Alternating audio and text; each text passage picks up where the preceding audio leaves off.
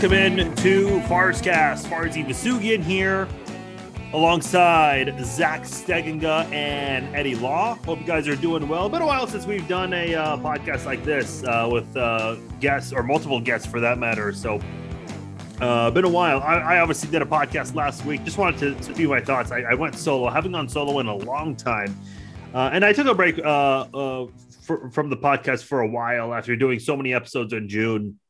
Just wanted to take a break. The only podcast I did was with Lionel Dalton, former Kansas City Chief, who's on dialysis and uh, seeking a new kidney. So if you guys haven't checked that out, I also have it on my YouTube page and wrote about that on arrowheadaddict.com as well. But uh, with that said, uh, moving forward here, uh, talking uh, all kinds of things NFL, MMA, whatever else is going on in uh, the world of sports and even out of sports. Uh, Zach and Eddie, I haven't talked to you guys in quite some time. Have you guys been?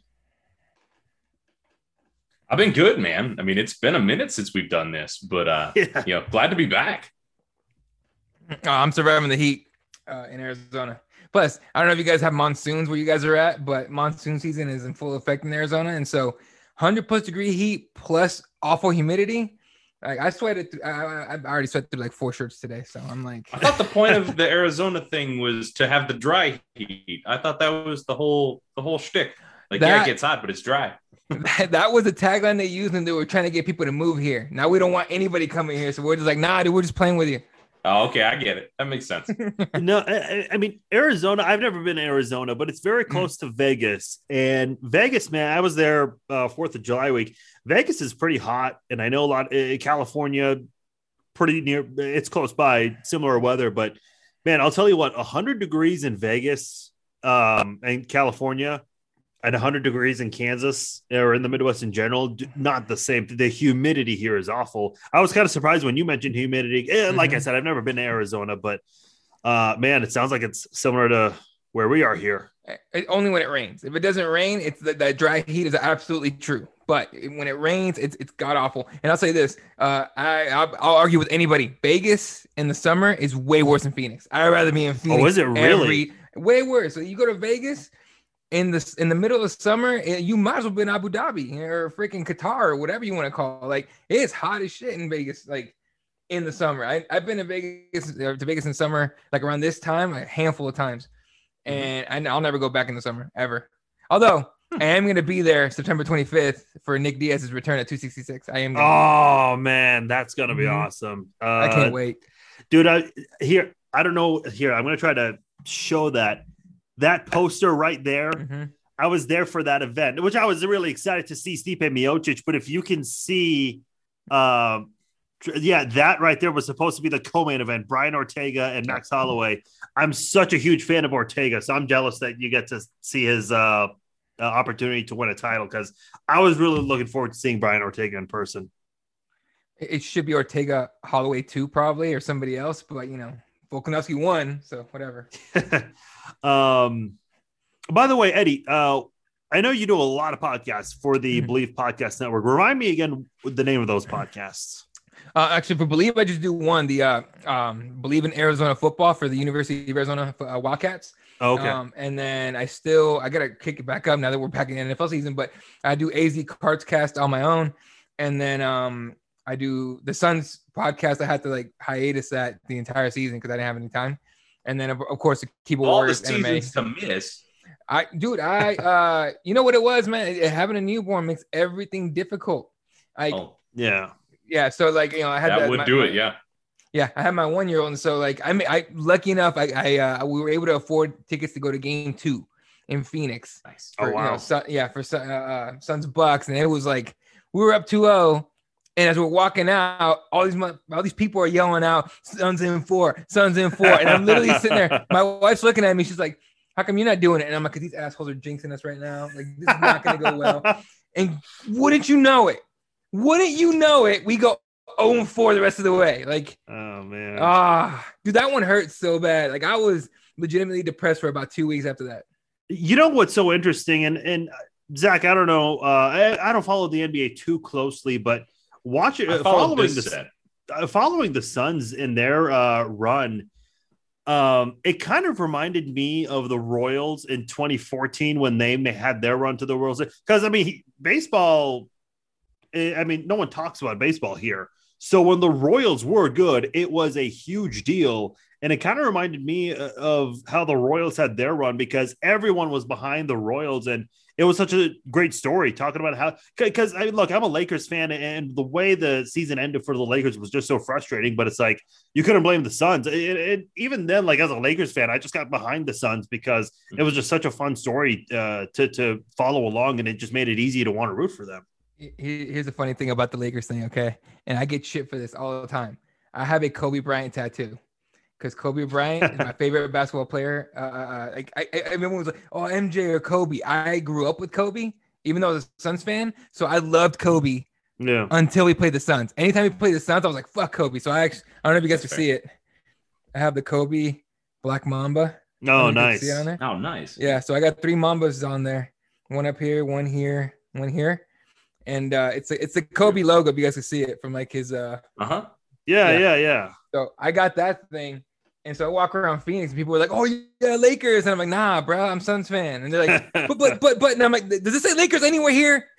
so I had to explain that constantly. No, but uh, the thing about the Suns run, it, it, was not expected at all. What I didn't like is like the disrespect of everyone like trying to put an asterisk on our season.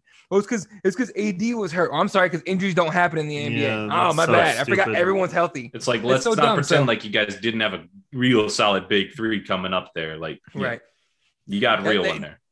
Exactly. No, and, and then on top of that, I what I and this is weird to say, what I really, really didn't like was people downplaying the Bucks because it's Milwaukee. I'm like, yeah. are you kidding me? Giannis is an MVP and, and defensive player of the year winner. But everyone was like, "Oh, Middleton's gonna gonna fall." I'm like, "No, Middleton's the one guy I'm afraid of on that whole team." And then Jrue Holiday, Jrue gets no respect anywhere, and I don't get it. I don't get why. Right?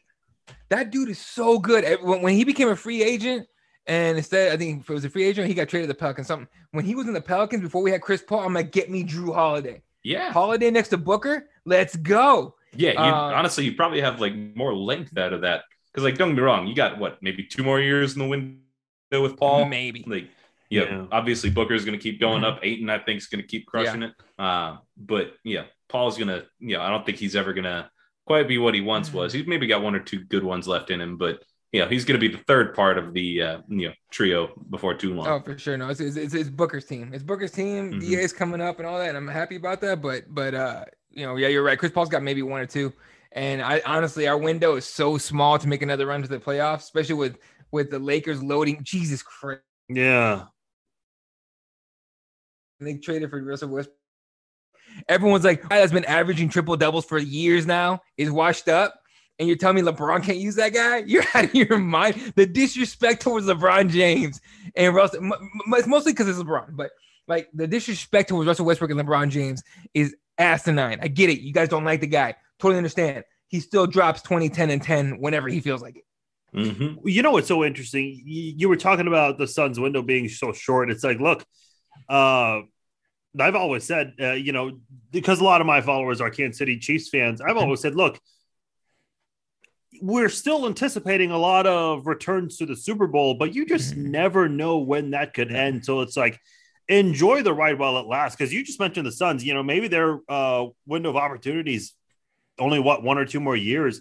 Um, I mean, look, if I told you guys 10, 11 years ago that Drew Brees was never going to win another Super Bowl again, let alone never go back to another Super Bowl, you would have not right. believed me.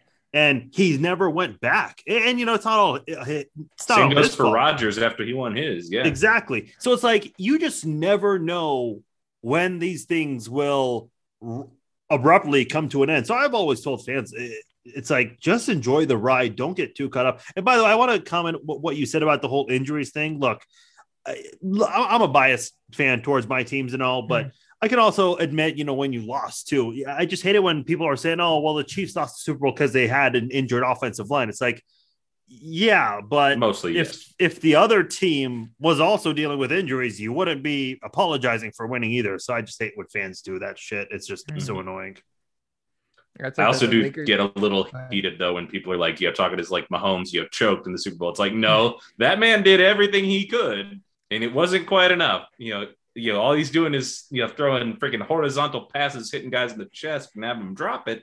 but yeah, he he he choked. That, It- that's what happened. if you're if you're going by the stat line, yeah, he choked. But if you're actually watching, like there was this um infographic that someone someone created, actually two people created. One was NFL Next Gen Stats, and then there was another independent reporter who did this. It shows um Brady in like a blue marker how much he ran around the pocket, and it shows Mahomes. Mahomes is like this run Yeah. around the pocket. It was just, yards. yeah, for something like that. It was 400, almost 500 yards running for a quarterback in the Super Bowl. I've never heard of that. Watching before. the game, watching the game, get into the fourth quarter, I'm like, did Patrick get an IV in the locker room? Because he needs one. That dude's dehydrated as hell. Oh like, man, I don't. I mean, I, I don't know if you guys ever watched University of Arizona football, but like a, last year, no, year before, we had a quarterback, Khalil Tate, who ended up getting drafted or not drafted. He ended up getting signed by the Eagles, and I don't know what he's doing now, but um, he was so afraid of getting sacked that he would snap the ball, and I was like, it's like as he's snapping the ball, he's moving lateral, like. He's not even looking downfield anymore. He's moving lateral. And I was wa- watching the Super Bowl. I was like, oh, Patrick turned into Khalil real quick. But the O line wasn't helping him. So it's like, not only that, the O line doesn't help. But if like you know the edges are coming in and the linebackers are coming in running after the quarterback because they know your receivers aren't going to catch anything as they dropped. oh, I don't know how many passes they dropped. I was blown away by that. Yeah, Um, course they're gonna- uncharacteristically lots. yeah, they're gonna pin their ears back and be like, "Oh, they're not catching shit. Let's go get Patrick." And they were, dude. Mhm. I I felt bad for the guy. I felt bad for the guy, and it's like at the same time, I'm not a Brady hater, but I was like, dude, you had enough rings, bro. Mhm. Like, let it go. like, To be fair, I'm I air way closer to Brady hater, so maybe I'm not the right guy to comment here. um, Like, yeah, you know, I look, just I'm get Bra- sick of him.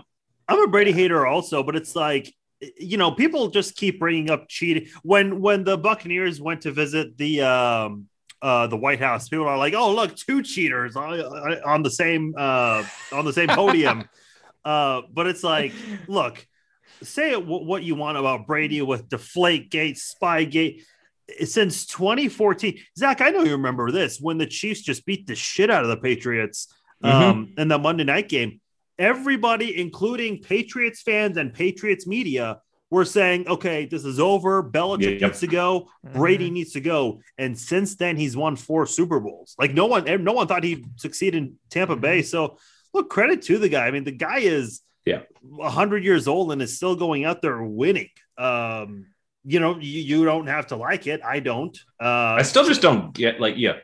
The, the the only part here that like don't get me wrong, it's incredibly impressive to be doing what he's doing Yeah. at his age, especially. Like that's yeah, that's indisputable. The only question is like, all right, what fountain of youth did this dude find and where do we find it? These are the questions. vitamins Deal is with the he devil. That is. Makes you wonder, don't it? Like, yeah, I'm not, and again, this is not meant to like cast aspersions at all. I'm just genuinely curious where it's like, Yeah. man, this guy's clearly doing something that everybody else is not. You know, I feel like if I were anybody else's agent, I'd be like, all right, we best be figuring out what Tom's up to now. Yeah, extend your career out to 45. No complaints there. For real.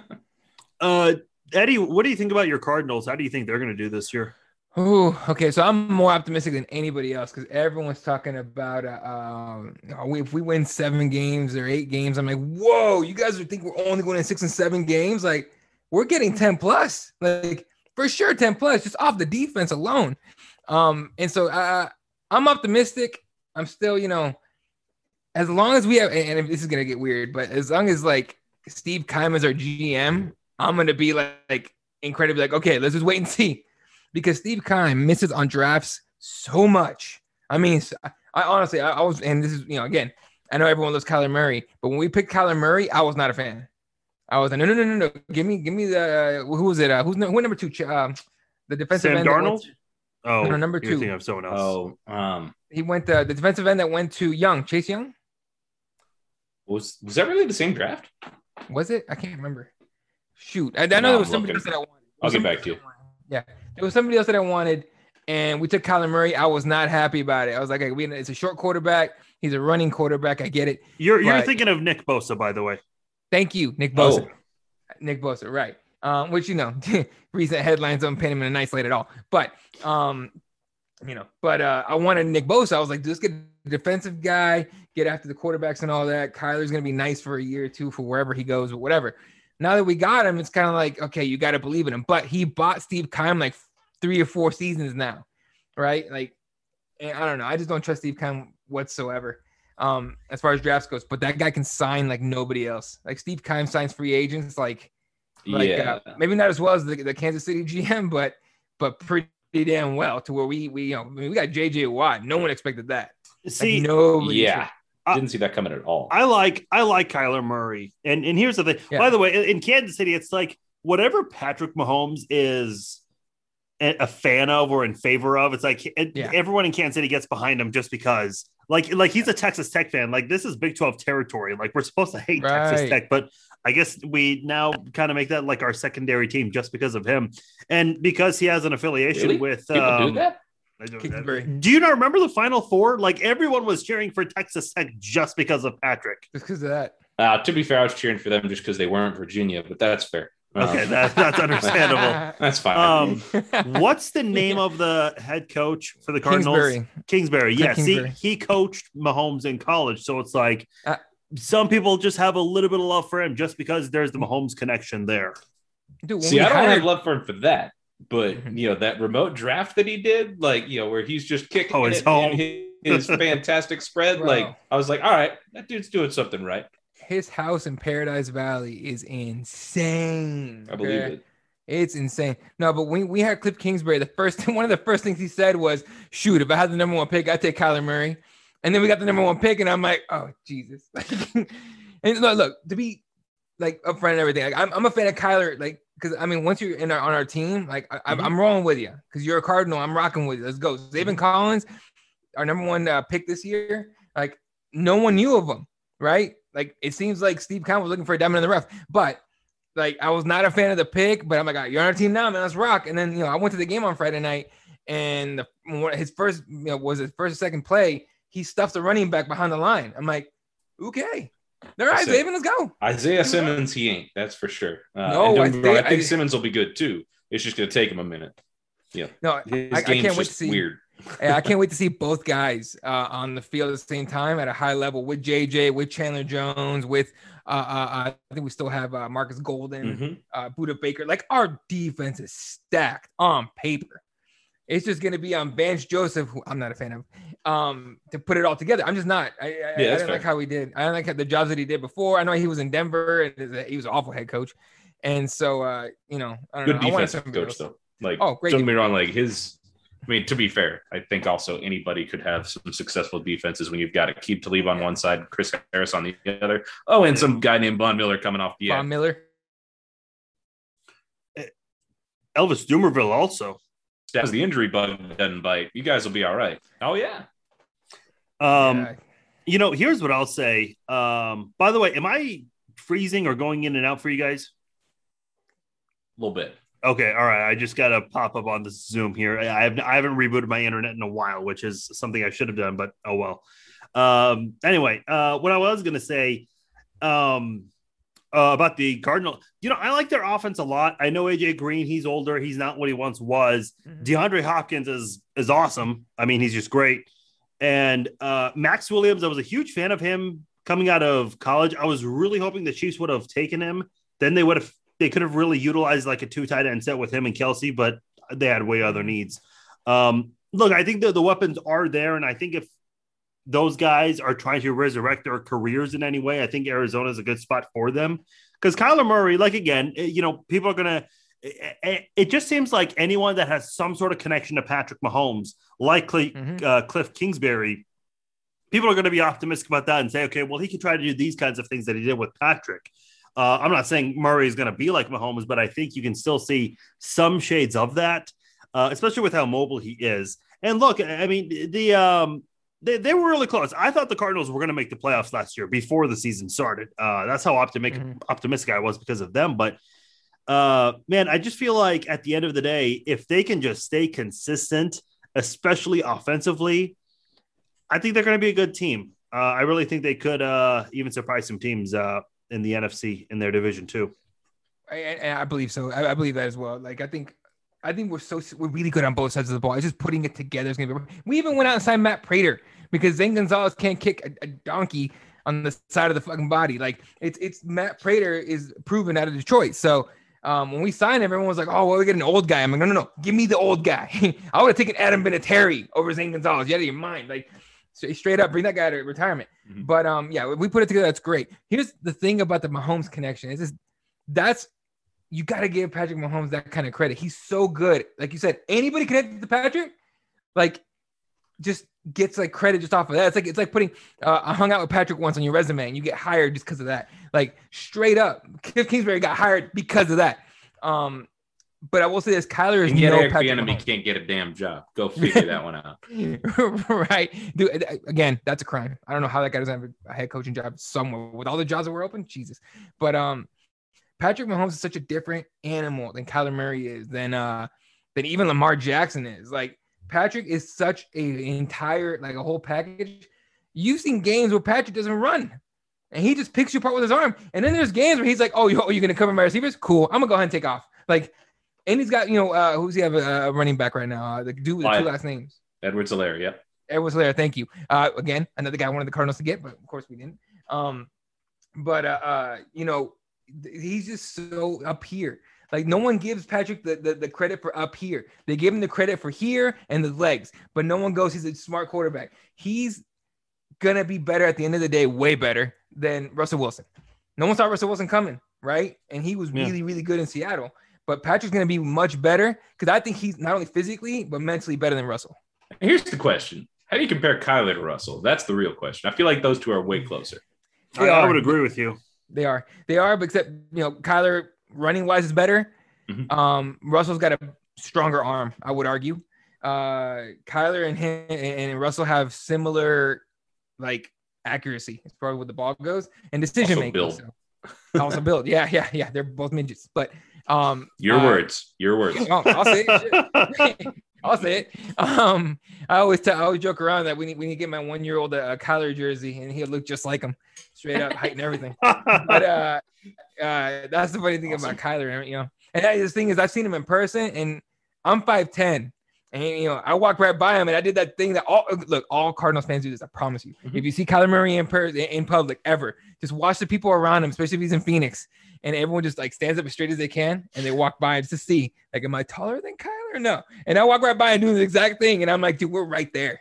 like, did you did you ever watch Aaron Rodgers on 60 Minutes? Like roughly eight, nine, ten years ago? No. There was a really, it's actually a really great segment. And at what at one point during the um during the story, they're mm. showing Aaron Rodgers meeting a fan, and the fan goes up to him and is like, Oh man, you're not as big as I thought you were. And Rodgers is like smiling, but also trying not to be pissed. He actually like says to the fan, I don't appreciate you saying that. And apparently, because CBS dropped in that little part, mm-hmm. he was like pissed off that about the entire segment just for that. Like I remember, um, mm-hmm. Zach, do you remember when we finally threw a touchdown pass to a receiver? That was see that yeah. was against the Packers, and I remember mm-hmm. that week um, in local radio we had a Packers broadcaster on uh, local radio to talk about the game, and the topic of the 60 minute segment came up and he the, the broadcaster even said he goes yeah aaron rodgers did not like that at all. Um, i'm sure it's on youtube. If not it might be on cbs's website but hmm. uh, it, to, to, what eddie was talking about with uh, kyler murray and size I, I mean like i guess rodgers was really pissed off about it to the point where he's like really insecure if it ever gets brought up to his attention ever again which I, it just reminded me of that there's some, some of the greatest players of all time have something like that where they just take everything super per you know the, the, the, Michael Jordan meme is just legendary now. It's like I took it personal. Like Aaron Rodgers is that guy. He took everything personal. He took the issue that he had with Brett Favre personal. He's like, all right, dude. All right, once I get the reins of this thing, you're never getting it back, and he never did. But um, yeah, Aaron Rodgers is a different kind of animal, man. Did you guys see him on uh on Jeopardy? Mm-hmm. Saw highlights of it on on social media. Yeah, it that was kind of funny to me. It was funny. No, it was funny, but it was awkward. I was in there going oh, yeah. like, ah, no, no, no, no, Aaron, don't do it. Give, give I, that job to Pat McAfee. I saw the part where uh, that'd have been awesome. one of brilliant. The, Sorry, side note. No, no, it's fine. I, one of the contestants um, didn't know the answer, so he just answered, "Why didn't we kick mm-hmm. a field goal or something?" I, I, thought that was pretty funny. That was well played. By the way, he played it off well. Uh, I I don't know if, if a lot of people would have been able to do it the same way. Um, I do want to go back to the whole Eric Bieniemy thing because I've thought about this a lot lately. Because I think one of the questions I, I'm just kind of curious about, and I think it's natural as a Chiefs fan, is if we're going to lose him after this year. I think there are, I think there are honestly more reasons as to why he should not be hired. And hear me out on this. And, and Zach, I do want your reaction to this because you're mm-hmm. a Chiefs fan also. Yeah. I think at the end of the day, when you are watching the Chiefs on the field, it's like, okay, you have Mahomes, you have Kelce, you have Hill. And don't get me wrong, Eric mm-hmm. Bieniemy deserves a hell of a lot of credit for everything that the Chiefs have done the past couple of years. But at the same time, it is uh Mahomes, Hill, and Kelce. Because think about Josh McDaniels when he had all that success too. And then he goes to Denver. Yeah, they started off great, but then they just ran into a wall. And people were like, wait, Josh McDaniels was supposed to be better than this. I remember in Kansas City, I thought, look, I want Scott Pioli from New England, and I also want Josh McDaniels. Well, thankfully that didn't happen. But imagine the disaster that would have been. I mean, I guess it couldn't have been much worse. So never mind. I'll yeah, it, it was it was it was close. Um, it was bad but, enough. But here's my here's my point. It's like Josh McDaniels came from a system that has Tom Brady and Bill Belichick running things. So I think there are some teams that maybe compare McDaniels to Bieniemy and say, look, uh, even the worst offensive coordinator might not do as well, but they could still find some success with this offense. And here's the other thing too. Also, I don't know. Adam Gase could fuck it up, perhaps. but here's the other thing too, uh, or Kyle Shanahan. Um, yeah. The other thing, I, I don't. No one's discussing this. I think there's actually a serious possibility that Bieniemy might be turning down jobs, and I don't think people realize this. Like, yes, when you're the head coach, you have more control, mm-hmm. you make more money. That's understandable, but at the same time, it's like, you know, the head coach of the Texans job that was open this year. Yeah, Honestly, I passed on that too. Yeah, exactly. That's my point. It's like, what's better, being the offensive coordinator of the Chiefs or the head coach of the Texans? Like, sure, there's more money and more control, more power somewhere else, but that doesn't mean this is the best situation for you personally. I, I think that's true, and it's about the staying power when it's all said and done. Yeah, like it's you know not about getting the job; it's about keeping the job. And I think that yeah, I feel bad for David Culley. Like, yeah, he took his shot. You know, he's down at the Texans doing his thing. But like, you know, he's going to end up getting canned in three, four years. and It's not going to be his fault at all. Like, it's, I mean, I don't know, unless he's terrible. Like, that's, I guess that is a distinct possibility. But like, you know, if they're terrible, I don't know how much of it's his fault. It's kind of how I thought about Matt Patricia going to the Lions when the Lions hired him like uh, uh who's he a Patriots? He was a Patriots yeah. the, uh, yeah. Uh, coordinator. When they when they hired him at Patricia, I was like, oh, you got to you getting Bill? That ain't Bill, bro. Mm-hmm. He's about to screw that up for you, and he clearly did.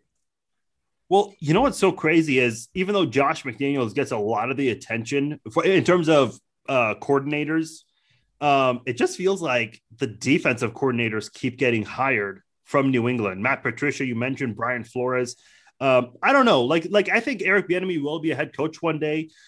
Um, uh, you know, I don't think he's going to wait around for Andy Reid to retire uh, unless he's really willing to be patient. But at the same time, I think there are valid reasons to not hire him because he is he has the best quarterback, the best tight end, the best receiver. Like any offensive coordinator should be able to succeed with that. At the same time, I think there's a realistic possibility that he's turning down jobs, and I think there's a lot of stuff behind behind closed doors that we're, we're just not being told about with this whole situation. That's totally fair. I mean, yes, especially the turning down jobs part. That does actually make a lot of logical sense to me. Because if you look at like you know the hires that you know came in in the offseason, right? I mean, you know, you got Dan Campbell who you know, just biting kneecaps off in Detroit, which don't get me wrong, I actually kind of like him, certainly for the presser, if nothing else. uh, yeah, you got mm-hmm. Urban Meyer, uh, yeah, down there doing his college thing with Trevor Lawrence. Uh, you got yeah, Robert Saleh, who's yeah out with the Jets. Like that was a solid hire. It seems oh, yeah. like. Um, you know, Culley obviously kind of a you know tough place to be. Uh, you know, you can't really judge him. I don't think you know early on because well, yeah, you have one of the better quarterbacks, but he's in all kinds of legal trouble. Uh, yeah. It certainly seems that way anyway. Mm-hmm. Uh, yeah, he's not going to play it down for you, and you got pretty much nothing else to work with. Like, I'm trying to think who else am I missing? You know, that was just hired this past off season. Like, yeah, I guess the guy for the Falcons, Arthur Smith. Yeah, I guess that's one thing. Yeah, Bieniemy could have nailed that job, I think, but hard to say. Uh, I'm sure I'm missing a couple others, but you know, in any event, I don't Look, think any of those jobs were ones that I would have you know, been super hyped about if I were in Bieniemy's shoes. Being a first year head coach is not easy, like your first time ever, because you're going into a system. First of all, it's a bad system. Otherwise, they would not have fired their coach. And a lot of times in these situations, if a coach retires, teams generally are more inclined to find a veteran coach rather than a uh, an offensive coordinator or a defensive coordinator that's never been, or even a special teams guy that's never been a head coach before. Uh, speaking of uh, assist, uh, did you mention um, the special teams guy from New England on your list? Oh, Joe Judge, yeah. Joe Judge, yeah. Was um, that last year or the year before? I forget. No, maybe it was the year before. Uh, to be honest, everything that's happened in the last 18 months have been uh, pretty weird. Yeah. So, the two, uh, but the any, last two off seasons kind of run together a little bit that way. Eh, yeah. Eh, anyway, the, the whole point I'm trying to make is first year head coaches, man, they just have it the hardest. Uh, you look at some of the first year head coaches we've had. Re- well, I, I, think the only one we've had in recent memory was Todd Haley.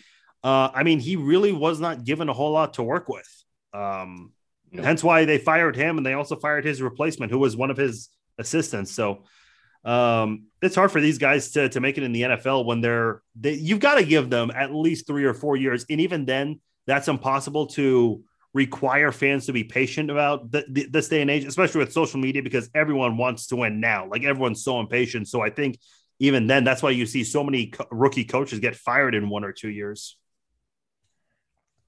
That's totally true. And the funny thing, it's funny you mentioned Todd Haley because I remember he was our offensive coordinator the year we went to the Super Bowl uh, under was I think it was under Whisenhunt. Yeah, under Whisenhunt. Mm-hmm. Um, that dude didn't start calling plays until later in the season, and I was just like, oh boy. And then when the Chiefs hired him, I was like, did they uh, did they ask about him a little bit? Because that's a fucking awful hire, dude. Like that's not a good idea.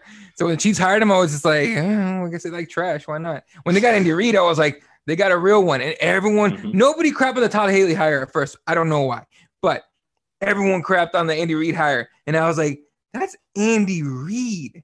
Like, yeah, I'm I get it. He has never won the big one, but how many times he's gotten so close to it? Like, relax, yeah. all right. If anyone's gonna do it, it's Andy Reid. Like, I would have loved before we got clipped. I would have loved if Andy Reid was available. I'd have been like, yeah, hire that guy. Well, wasn't you know I mean? mm-hmm. like, he was supposed to go to Arizona, wasn't he? He was supposed to. I don't know what happened. I don't know what I, happened with that. Uh, I was actually did not let him on the plane. I was actually. I don't think that's a joke. Like I was thinking about that the other week. I was like, wait a minute, right. he was supposed to go to Arizona at one point, and it's kind of. I remember hearing that. Yeah, I, I, it, it, would have been interesting to see how that all would have um, panned out. Oh man, we got who do we get instead? Uh, Arian? the big guy, yes, Arian, uh, Bruce Arians, who we we just Bruce lost Arians, recently. Which, not, again, not a bad I one. talk about it. Yeah, yeah. Yeah. Um, I would have, I would have loved, yeah, I would have loved to, to, to keep to keep Bruce. I think he retired because he had an issue with the front office. This is all behind the scenes stuff, but um, yeah. he had an issue with the front office and it got stupid and he left or he retired. So I don't know, whatever. But I would have loved to have Andy Reid here. I think that dude would have done uh, a lot. He probably he would have done better than Bruce. I don't know if he would have won a Super Bowl, but he would have done better. When is the um, Chiefs Cardinals game this week? Is that a Friday or a Saturday? I think it's Friday, Friday night. I'm it's Friday night. Uh, I I have season tickets to the Cardinals. I'm not going to this game because I have to take uh I have to take a, a, trip to Chicago, and so unfortunately it lands in this weekend. Um, and actually I was I was kind of have to go see Patrick Mahomes. So instead, my brother-in-law, who's a huge Cardinals fan, is going to go. But um, uh, they, they, didn't even play Kyler play at all this last week. Did, has Patrick played? Patrick's played, right? He played one. Series. He played a series, yeah. Yeah. See, I would have loved to see him play one series in person. That'd have been great. But um, Oh, yeah, it is on Friday night. I think it's a seven o'clock kickoff, uh, Arizona time. I'm just so glad it's on late. ESPN. I, I I just hate these yeah. Homer broadcasts. I'm just not a fan of those. I'm really not. Um, you mean you didn't love watching Chris Jones do the downward dog with Kay Adams? Jesus Christ, no! Don't even get me. I was gonna add. I almost texted you as I was watching that broadcast. I was like, man, I'm sure Fars has a zinger for this, but I was just like, what am I watching? And this is really happening. And I think Chris Jones was thinking the same thing, where he's like, oh, seriously, you're uh, oh, we're really doing this. Fantastic. Yeah. That look, I listen. I don't care for Kay Jones. I don't watch Good Morning Football, but I guess she called the Chiefs exhausting or something. and a Chiefs fan confronted her on Twitter, and she goes, "Oh, do you have the uh, video proof of it?" And the guy responded and said, "Well, I don't have the footage, but I'm sure you guys do." And she replies and goes, "Yeah, that's what I thought." And a Chiefs fan actually sh- replied with proof of her saying that the Chiefs are exhausting last Receipts. year because because they're uh, yeah, exactly because um, they weren't blowing out teams last year dude, she got so defensive as soon as that came out as proof. I'm like, you said it. Why are you like it's your right. opinion? You're on the national stage. I don't understand people who get so defensive when someone points out that opinion of theirs, but that's not that like, let's be honest. If I was a national pundit, like, do you have any idea how many times I'd have put my foot in my mouth by now? Come on now. Like, you know, within my first week, I'd have done it at least six times. Like, minimum. Give me someone that in the national media that has not done that. Skip I, Bayless. Ooh. Skip Bayless. I tried. Um, I tried to say it with a straight face. It didn't work. Uh, by the way, I, I, did want to talk some MMA. Zach, I don't know how closely do you follow MMA? I know we talked before. You said when you there's the big marquee fight. fights, I will usually show up at a bar that's showing it. But beyond that, not much. Okay. Um, I, want to. Have you followed the whole Conor McGregor thing with his tweets and everything? I Are you aware uh, of that? Yeah, it trickles in every now and again. Yeah. Yeah. So for those who don't know, Conor lost. People are, by the way, defending this. They're like, no, he didn't lose. He broke his foot. Okay, that's that's a loss. That's fighting. Okay, that's that's just uh, like I don't care if it's the Chiefs in the Super Bowl with their offensive line or Conor McGregor with his foot. Injuries are part of sports in an unforgiving uh, in an unforgiving way, especially in MMA where you are literally trying to beat the shit out of your opponent to win. Like that's what's what you're supposed to do. And Dustin Poirier checked it at one point and even pointed at it. Uh, but for whatever reason, the Conor fanboys can't accept it. But honestly, man, and Eddie, I, I know you follow MMA just as close as I do. I, I think people are really starting to see through Conor McGregor's bullshit. Like this whole thing about bringing up your opponent's wife, and it's not his first time doing that. Uh, mentioning the wives, girlfriends, uh, family members, uh, the opponent's uh, country where they're from, religion. And then it's like, you know, if you want to talk shit, that's one thing. Even Dana White, who was like, he prides himself on letting fighters speak. And it, I don't know if you mm-hmm. saw this a month or two ago. Somebody asked Dana White, uh, Are you reinventing the First Amendment? And his ego just went through the roof. Boom! He As loved if it. it. Had more room to go. Yeah. And even he was in the press conference saying, "I do not uh, condone McGregor bringing up Poirier's wife like that." It's like, dude, you just broke your ankle and you're talking shit while four doctors are surrounding you. And even then, he's like, he's picking up a fight with Daniel Cormier, who's like three times his size, who will kill. Like, if you cannot beat wrestlers like Khabib or Dustin, Daniel Cormier will kill you in like three seconds, like faster than Ronda Rousey killed her opponents. Uh, and he, I don't know if you saw Dominick Cruz's faster commentary. than Holly Holm got her that one time. Yes, faster than that even, which was awesome. Uh, but here's my point.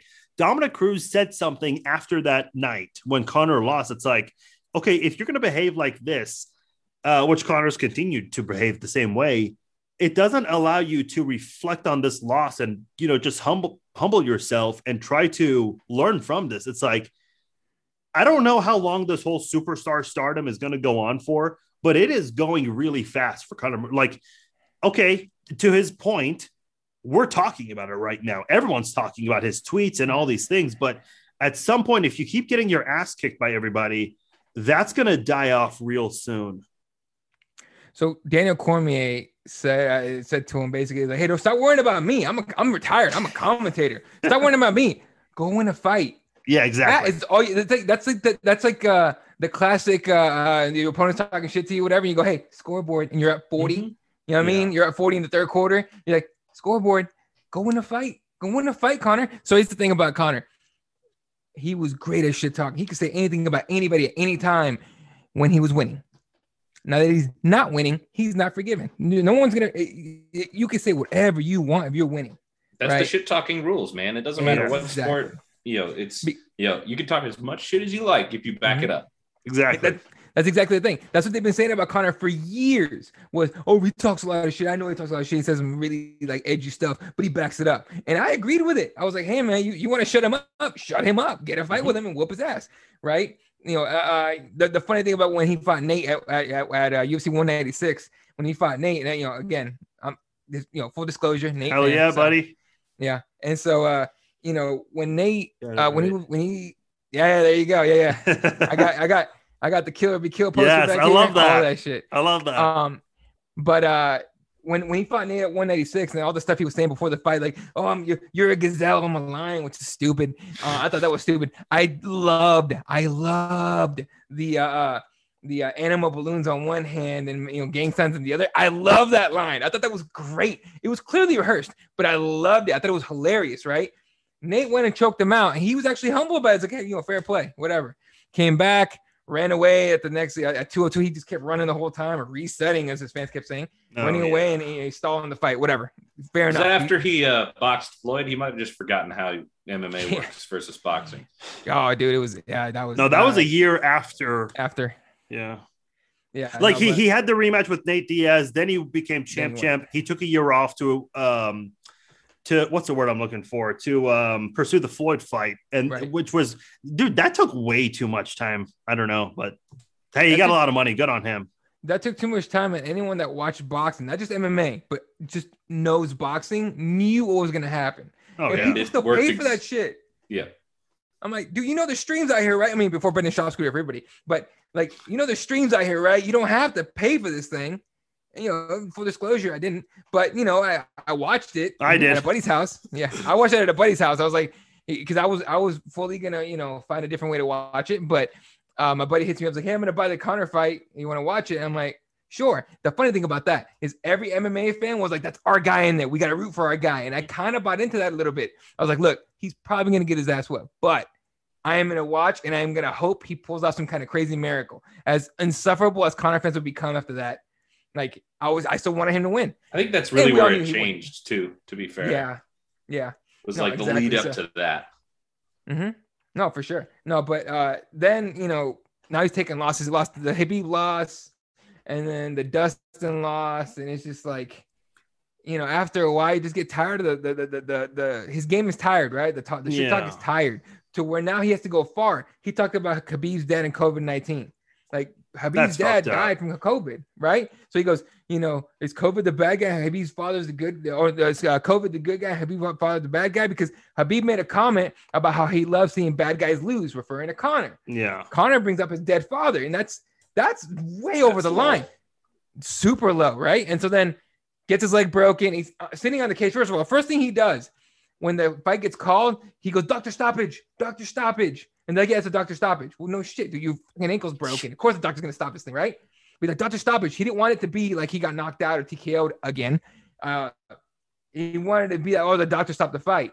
So you know, he, he just you know semantics bullshit. Pride thing. But yeah, but then he starts going like, "You're gonna get it in your sleep." Like he starts going that far. Like his own fans, at least the American ones, as far as I know, were like, "Wait a fucking minute here." What like do you threatening dude's life after you broke after you broke your leg fighting? him? People Like, are. he That's what I was. leg, that's what I'm saying, man. People are starting to see through that shit. Like,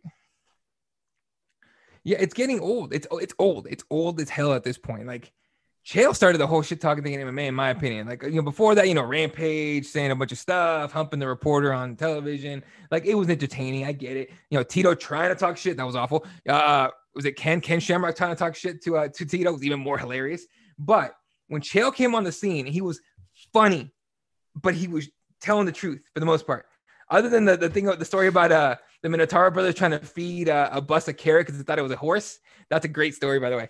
But uh, like Chael started that whole thing. Conor made it edgy, but still funny. But now we're at the point where we're just like, ugh, like really, dude, really, we're threatening people's lives. I'm gonna get you in your sleep. You're your Yeah. Khabib's father.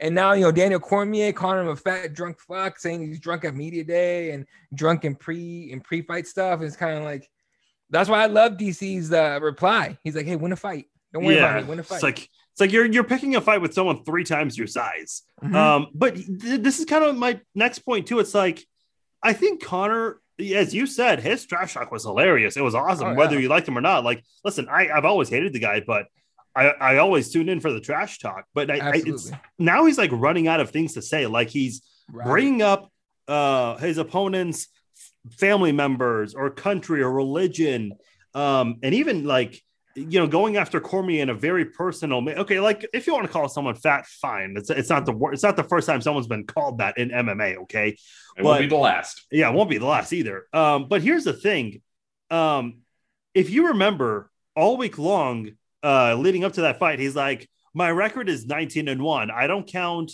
uh submissions and decisions, which is funny because by that logic, you never fought Nate Diaz.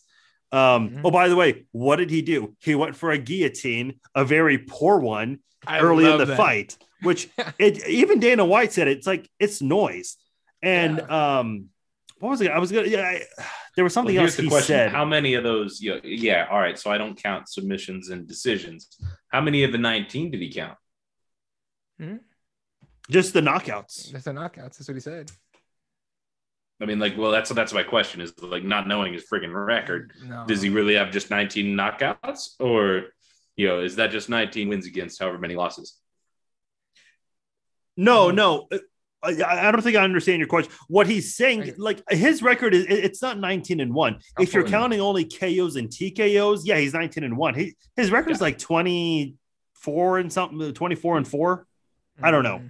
Um, I was just making sure he wasn't, you know, counting them 20, on one side, not the other. That was the joke I was trying to make. Yeah. Oh, 20, okay. Yeah. Yeah. I was 22 and six.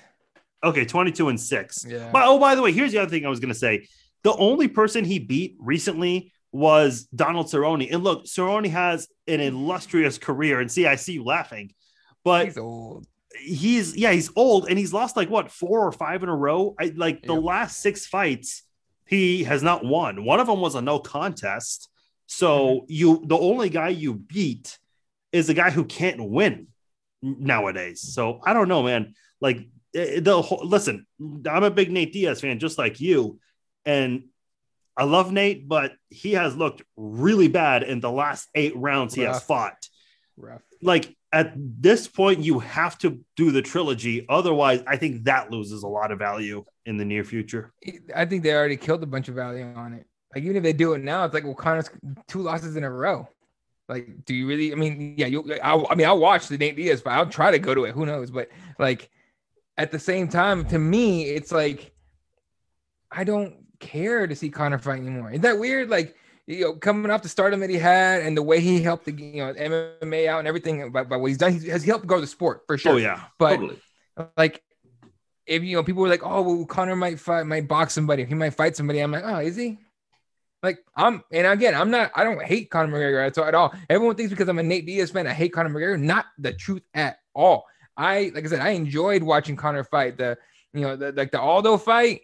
I didn't expect it to oh, go the way it that did. That was awesome. I was like, yeah, that's when I, I started like, watching him. I was just like, oh, this is something else. 13, yeah, 13 seconds, seconds. the hell, just like yeah.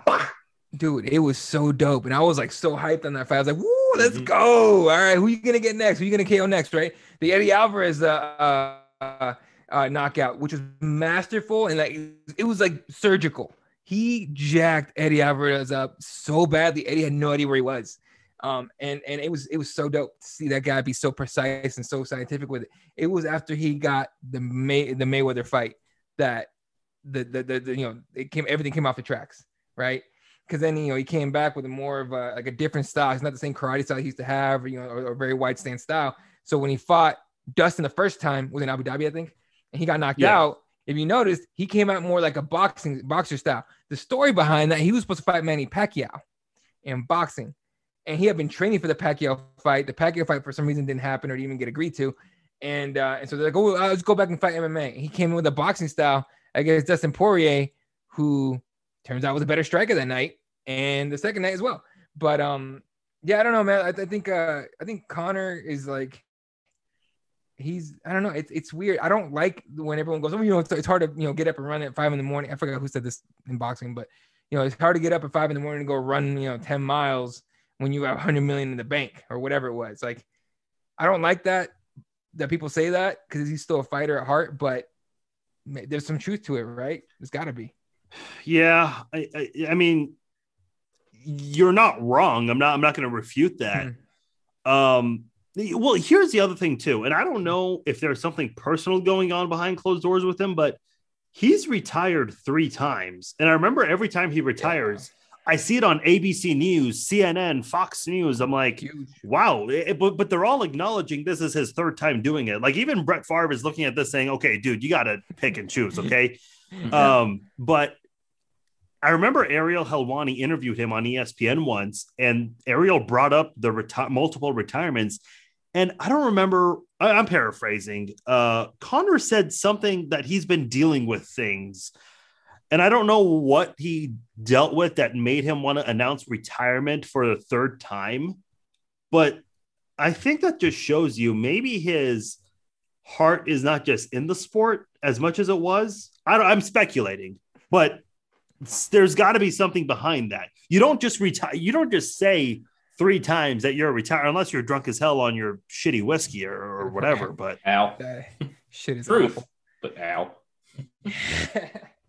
no, dude. I think. uh Remember when Jon Jones was on, on Rogan's podcast, and you know, like, did you ever watch Jon Jones with Rogan? uh, I have. It's been a while. It was a long time ago. Okay, if you remember when he came out, when Joe would ask him a question about testing positive, and or no, no, I was uh, he test positive at that point, whatever it was. Like when he, you know, crashed into the pregnant chick, and they found that he was on coke and all stuff, right?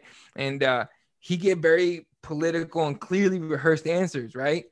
But then he would be like, he would say he, he would clearly show his personality with the next answer. So at one point, Rogan's like, uh, "Why do you do this kind of stuff?" And Jon Jones goes, "I'm a wild boy," right?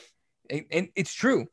Conor McGregor is kind of a wild dude, like Yeah. just his nature. He's you know he's talked about how you know the uh, insane you know insanity and genius are like you know a line apart, like an inch apart. Like you could be both, you know.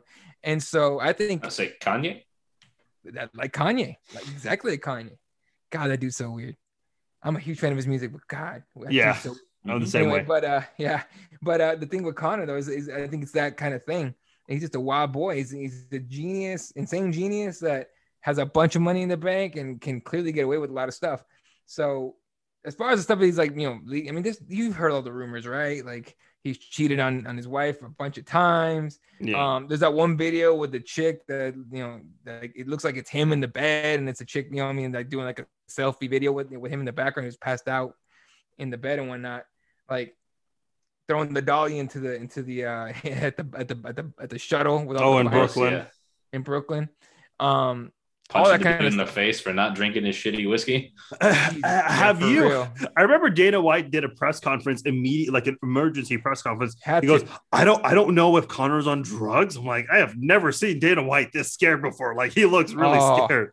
That was Um, the company right there. That was way before. Uh, that was uh, not way before, but that was before like Endeavor went public and all that stuff. Um, well, you you mentioned some interesting things. Um, have, you've seen the Conor McGregor documentary, haven't you? Uh, I gritted my teeth through it because it was just like it was basically like people blowing Conor the whole time. But yeah, I've seen it. It's on Netflix. Um, so. yeah, it's on Netflix. Mhm. Uh, Zach, have you seen it? You were Mhm. shaking your head. No, okay. Um, I actually I, I watched it uh, about a couple months after it came out, and I watched it again recently because my family had never seen it and they were really interested in it.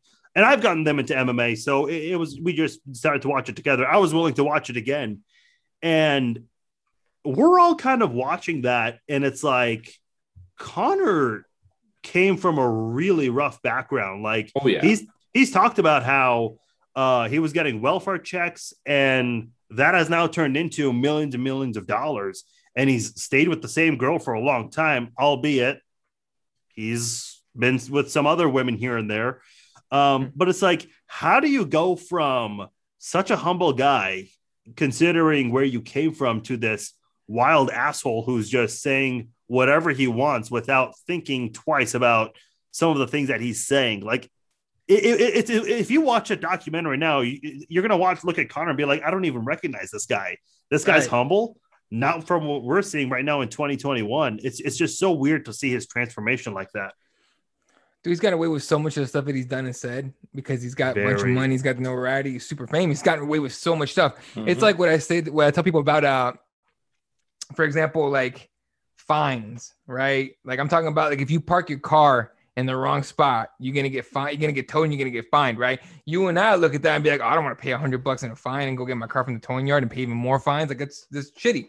But a super rich person doesn't think of it that way. They think of it a hundred dollar fine as the charge to park right there because it's nothing to them, right? Like that's why.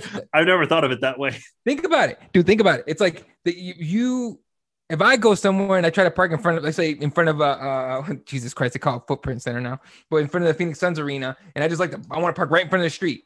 That's a big ass fine, and I'm getting towed immediately. And I'm I'm freaking out about that. I don't want to pay all that stuff, right? Yeah. But a super, you know, someone has a ton like a Conor McGregor money, that's their parking spot. It just happens to be that it costs hundred dollars to park there or thousand dollars to park mm-hmm. there, whatever it is. And they're not gonna blink. They're not gonna think twice about it. Ah, I just park there, whatever. What if it tell you, okay, I'll get the car tomorrow, I'll Uber home or something. Mm-hmm. Like, you know what I mean? Like, because you got that kind of stupid money. So when you got stupid FU money, you do stupid FU stuff and say mm-hmm. stupid FU yeah. stuff. Like, that's kind of how it is. And so, like, you know, everyone says, you know, money's the root of all evil. And then every, you know, other people say lack of money is the root of all evil. It's kind of both, right? So you get that kind of money, you get a little crazy. Zach, do you have you ever heard of Jason High? Hmm. Okay, he's a he's an MMA fighter from Kansas City. He used to be in the UFC. Yeah. Um, DJ, uh, should still be in the UFC. Ed, Eddie knows where I'm going with this. So, uh, do you, uh, Zach? You know where um, there's a gym called uh, American Top Team. They're like all over the place. So if you're um, in Olathe on 119th and Black Bob, and if you go north, there's like that curvy road yeah. That takes mm-hmm. you to Lenexa. I know that's, exactly what you're talking about. Okay. Yeah. That curvy road, that's where American Top Team is. And I, I don't know if really? he still runs it, but that's uh that's where Jason High was for a long time. I think he's with Glory now with uh, James Krause and Lee's Summit. Um, I could be wrong, but maybe he's doing both. I don't know. But anyway, um, you could tell me either one, and I'd probably believe you. Okay, fair enough. Uh, the thing about that, um, Jason High was in a UFC fight, and he disagreed with the referee and he immediately put his hands on the referee and just like put. I don't remember exactly what he did, but the UFC Dana White didn't even see the video, and he was just like, "Fuck it, he's gone."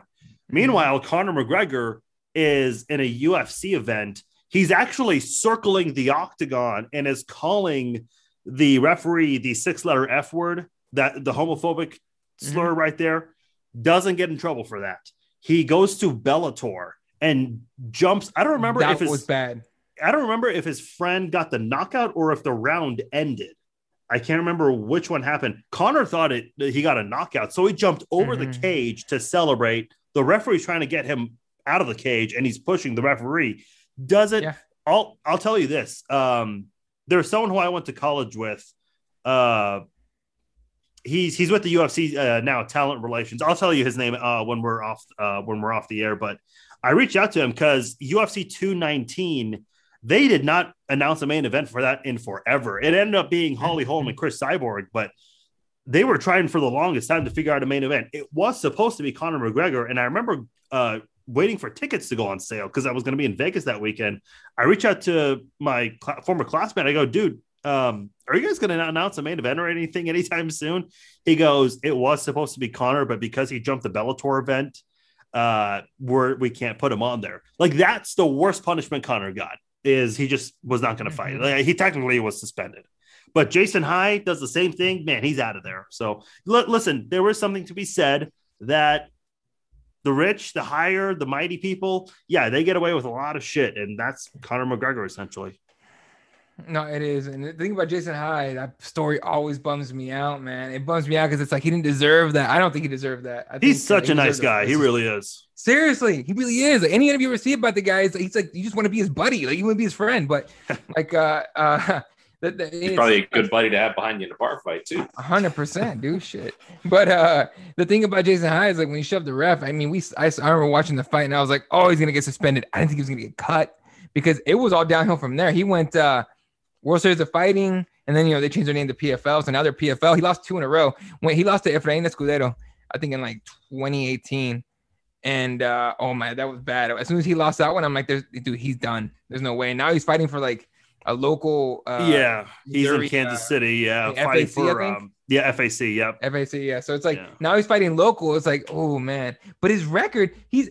If I just said Jason High is 23 and 8, you would think, oh, he's he's a he's a high level guy. He's fighting local. You know what yeah. I mean? And it all downhill started when he pushed that ref. I still wish he hadn't done that, but he did get screwed in that fight, if I remember correctly. Well, I remember uh, WSOF came to Kansas City and mm-hmm. everyone was cheering for him because the winner of that fight was going to fight Justin Gaethje, who's now in yeah. the UFC.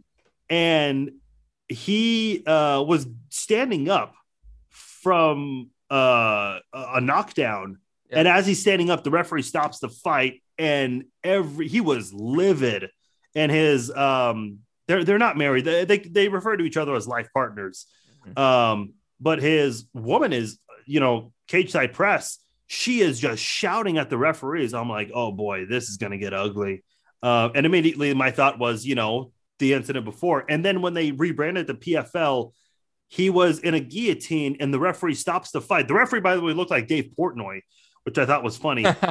um, but he did not uh, tap. There's no evidence of him no. tapping. And the Illinois State Athletic Commission stood behind that referee, which I thought was insane. He's had some really, really terrible luck with uh, referees. I don't know why. I mean, it, look, being a referee in any sport is hard.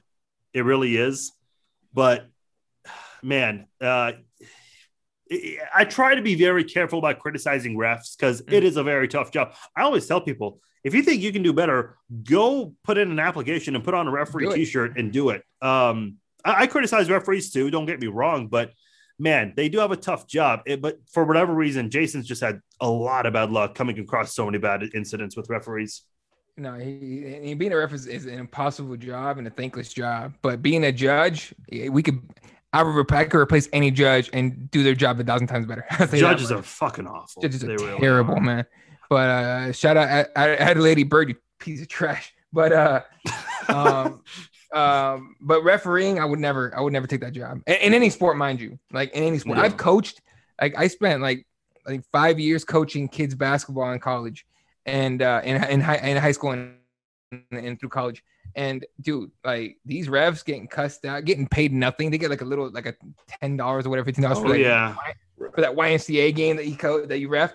But you get parents cussing them out and shit like that. I'm like, nah, fuck that job. I'll never do that. I'll coach, but I'll never do that. I um I remember uh, when I was in high school, I was working a job as the scoreboard operator, hmm. and for whatever reason, the clock froze, and I hit the button that for the clock to keep moving forward uh, to, for time to keep going, but for whatever reason, it was not going.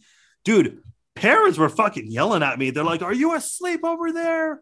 It's like, good lord, like that's the only time I've ever had to deal with parents, no, parents shouting at me or anything. Animals, dude. Oh god. Um, and the referees were like super chill about it because they know what it's like to get yelled at, so they're pretty calm about the yeah. whole thing. Um, eventually, we figured it out. We just reset the the power. Um, we just plugged it mm-hmm. off and plugged it back in. Um, but yeah, man, dude. Amazing how often that fixes things. Yeah, funny how that works. Uh, but yeah, parents. Oh my god! Like even look, I mean, I haven't played little league sports in a while. I don't have kids or anything. Eddie, I know you do. Um, I, I think there are like places now where they have signs just like remind parents, like, look, these people, these referees or umpires, they're either getting paid shit or not getting paid at all. So calm mm-hmm. the fuck down, please there's a video just came out. I think I saw. I might have seen it on TikTok or somewhere. I saw it on some maybe Instagram, where is this umpire at a little kids or high school, maybe high school baseball game, whatever. But the dude had enough. He was getting like uh he was you just hear some somebody's mother say like are you just mad because you you know these kids are as tall as you and something like that and the, the ump had enough he just he takes them into his pocket throws it on the ground and walks out and just leaves oh, and oh like, i think i I am surprised more refs don't do that. You seen that?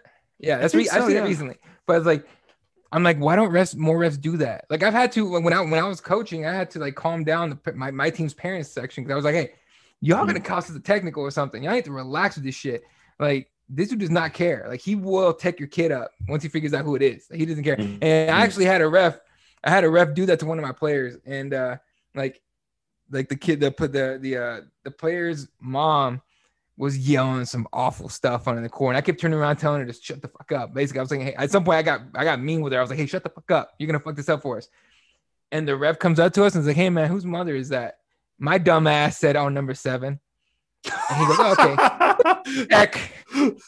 I'm just like, I'm like, dude, what the hell? He's like, sorry, man. I look, I could give you a tech, but I'm gonna I, I want her to I want her to know it's personal. I'm like, oh Jesus and then she starts screaming some other stuff. Kind of like admire the pettiness there, like dude, it was so good. Yeah, to a certain level, like that's kind of awesome. Yeah.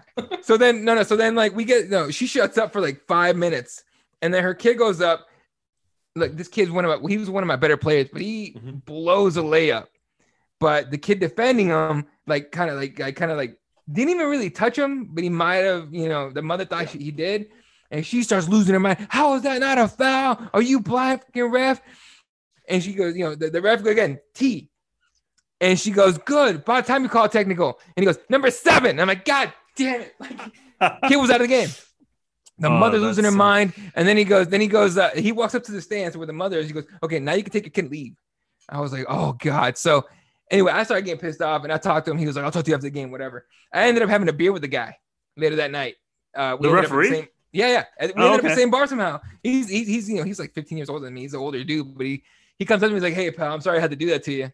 And I'm like, what the hell? What happened?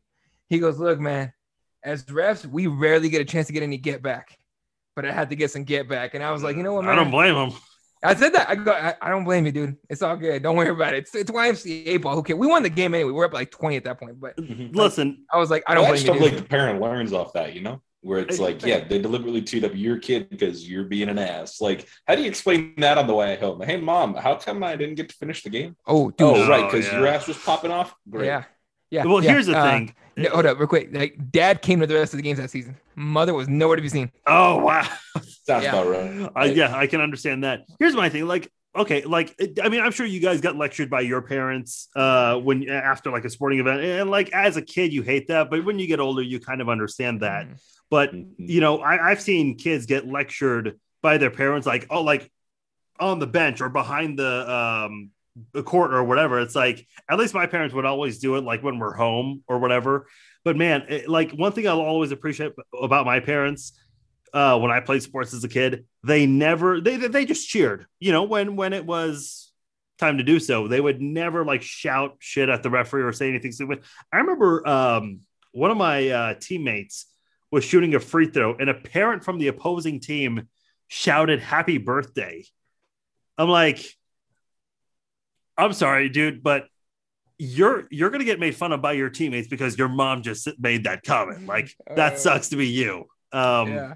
yeah, but but by the way, um, you you talked about just like unintentionally like letting it be known, like the whole number seven thing. Um, Yeah. I just remembered a, funny story. Zach, you're gonna laugh at this.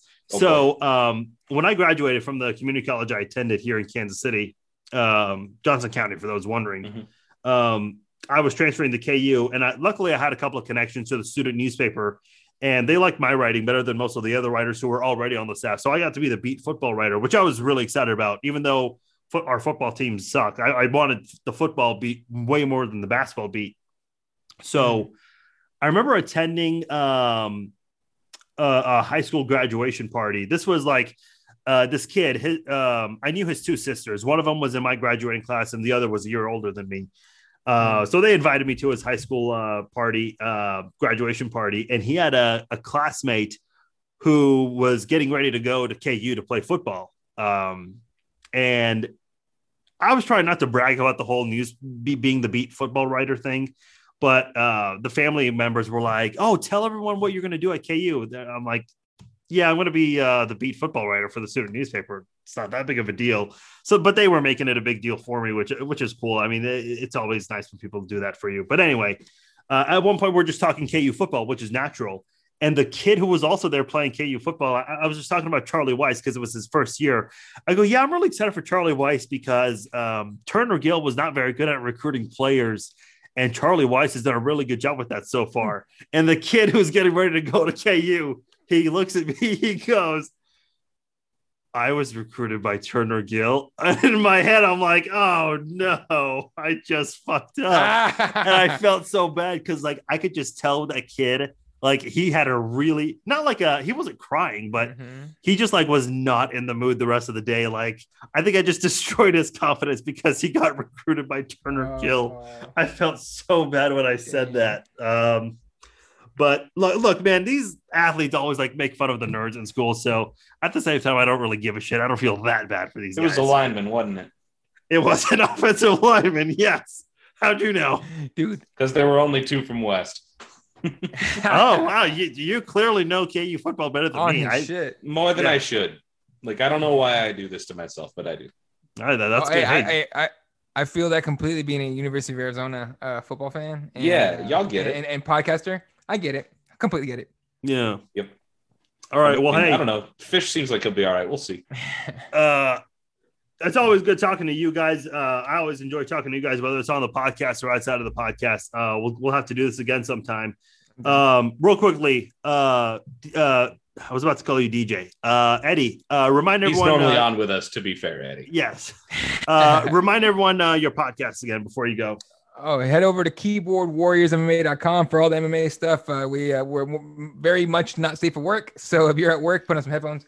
Um, and of course, believe in Arizona football on the Believe Podcast Network. Um, we're coming back. You know, the games. Uh, and we're, we're playing in Vegas pretty soon here on our first uh, our first game of the season. So um, UNLV? firing that back up.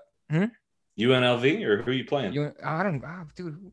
I'm so I don't know anybody else who'd be in Vegas, but it could be a neutral Oh site. no, no, so it's a neutral. It's, it's neutral site. I don't know that. But Ah, uh, uh, my co-host is the uh, Shaq Richardson, current former NFL corner, former Arizona Wildcats corner, Yeah. current Toronto Argonauts uh, corner, who, by the way, in Week One picked somebody off and forced fumble. Um, Oh, there you go. legit. Yeah, Look at you. Dope. Oh, he's dope as fuck. So I mean, uh, uh so we'll, we'll be back on the air hopefully um very soon here. As long as uh obviously you know current player is gonna be hard to schedule that one, but uh, uh we'll be back on there as well. And of course, uh, Arizona or AZ Cards Cats is coming back here soon, and um we'll hopefully hopefully next season the Suns podcast will come back as well. So I'm everywhere at Ela32 on Twitter. Awesome. All right. And Zach, uh, real quickly, plug your Twitter before we go. Just add Z stacking it. Yeah, nice and easy. I mean, All right. You can if you're watching this Zoom and you can see how my last name is spelled. Otherwise, you're shit out of luck. uh, appreciate you guys joining me here. Appreciate all of you guys for listening. Until then, uh, please uh, share the video if you're watching on Facebook or on YouTube, or um, share the links on social media, the podcast link that is. Until then, I will talk to you guys later. Take care.